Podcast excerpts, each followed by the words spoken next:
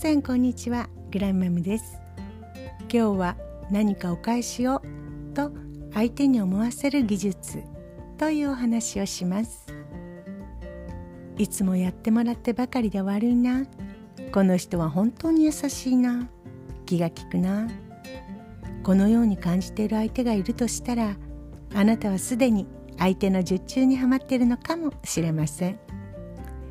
他人に何かしてもらうと大抵の人はその相手に好感を持つものです。そして相手からしてもらうばかりだと心理的に負担を感じるようになり何かお返しをしなければ申し訳ないという気分になります。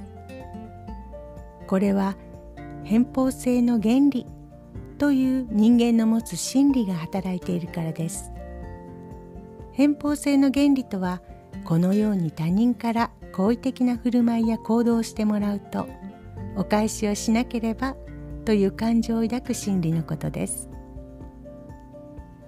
スーパーなどでの試食はまさにこの偏方性の原理を利用しています。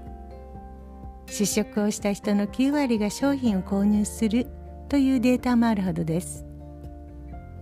商品にもよりますがかなりの確率で商品を購入してもらえるのであれば人件費と材料費を投入しても試食を提供する価値があるということです。では人に好かれたいならどうするのか。人に好かれたいなら自分から相手を好きになること。偏方性の原理には他にもバリエーションがあります。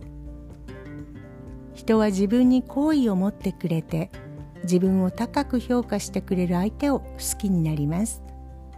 これを好意の偏方性と言います。自分に好意を持ってくれる相手を自然と好きになるのです。反対に険悪の偏方性というものもあります。あなたが嫌いだと感じる相手は相手もまたあなたを嫌うようになるという法則です。ですから人に好意を持ってほしいならまずは自分から相手を好きになることです。すべての人に好意を持つことは難しいと思われるかもしれませんがこれにもあるコツがあります。一つは自分の欠点を考えてみることです。自分にも欠点があるのですから相手に欠点があるのも当たり前。だから自分の欠点は棚に上げて相手の欠点をあれこれ言うことの矛盾を考えてみるのです。もう一つ究極のコツは自分を好きになることです。そのために自分の欠点だったり弱さを受け入れることが必要です。あの人のあの部分が嫌いだというのは実は自分の嫌いな部分を反映しているのです。他人を倹約する時の深層心理にはあの時の自分が恥ずかしい未熟だった自分を許せないという感情が刻まれている場合が多いのです。認めたくない自分への感情は心の中に閉じ込められています。それが他人を通じてねじ曲がった形で表に出現するのです。あの人のあそこが嫌い。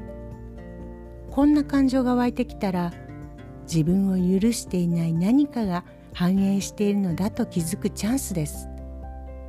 そんな時は自分の中に存在している小さくて子供のような部分に言い聞かせてください。自分の至らない部分を許します。自分の過去の失敗を許し続けることで自分の長所も欠点も大好きと言えるようになってきます。そうすればどんな相手と出会っても大きな器で受け止めることができ結果として人から好かれるようになれるのです。いかがでしたでしょうか？では今日も良い一日をお過ごしください。グランマムでした。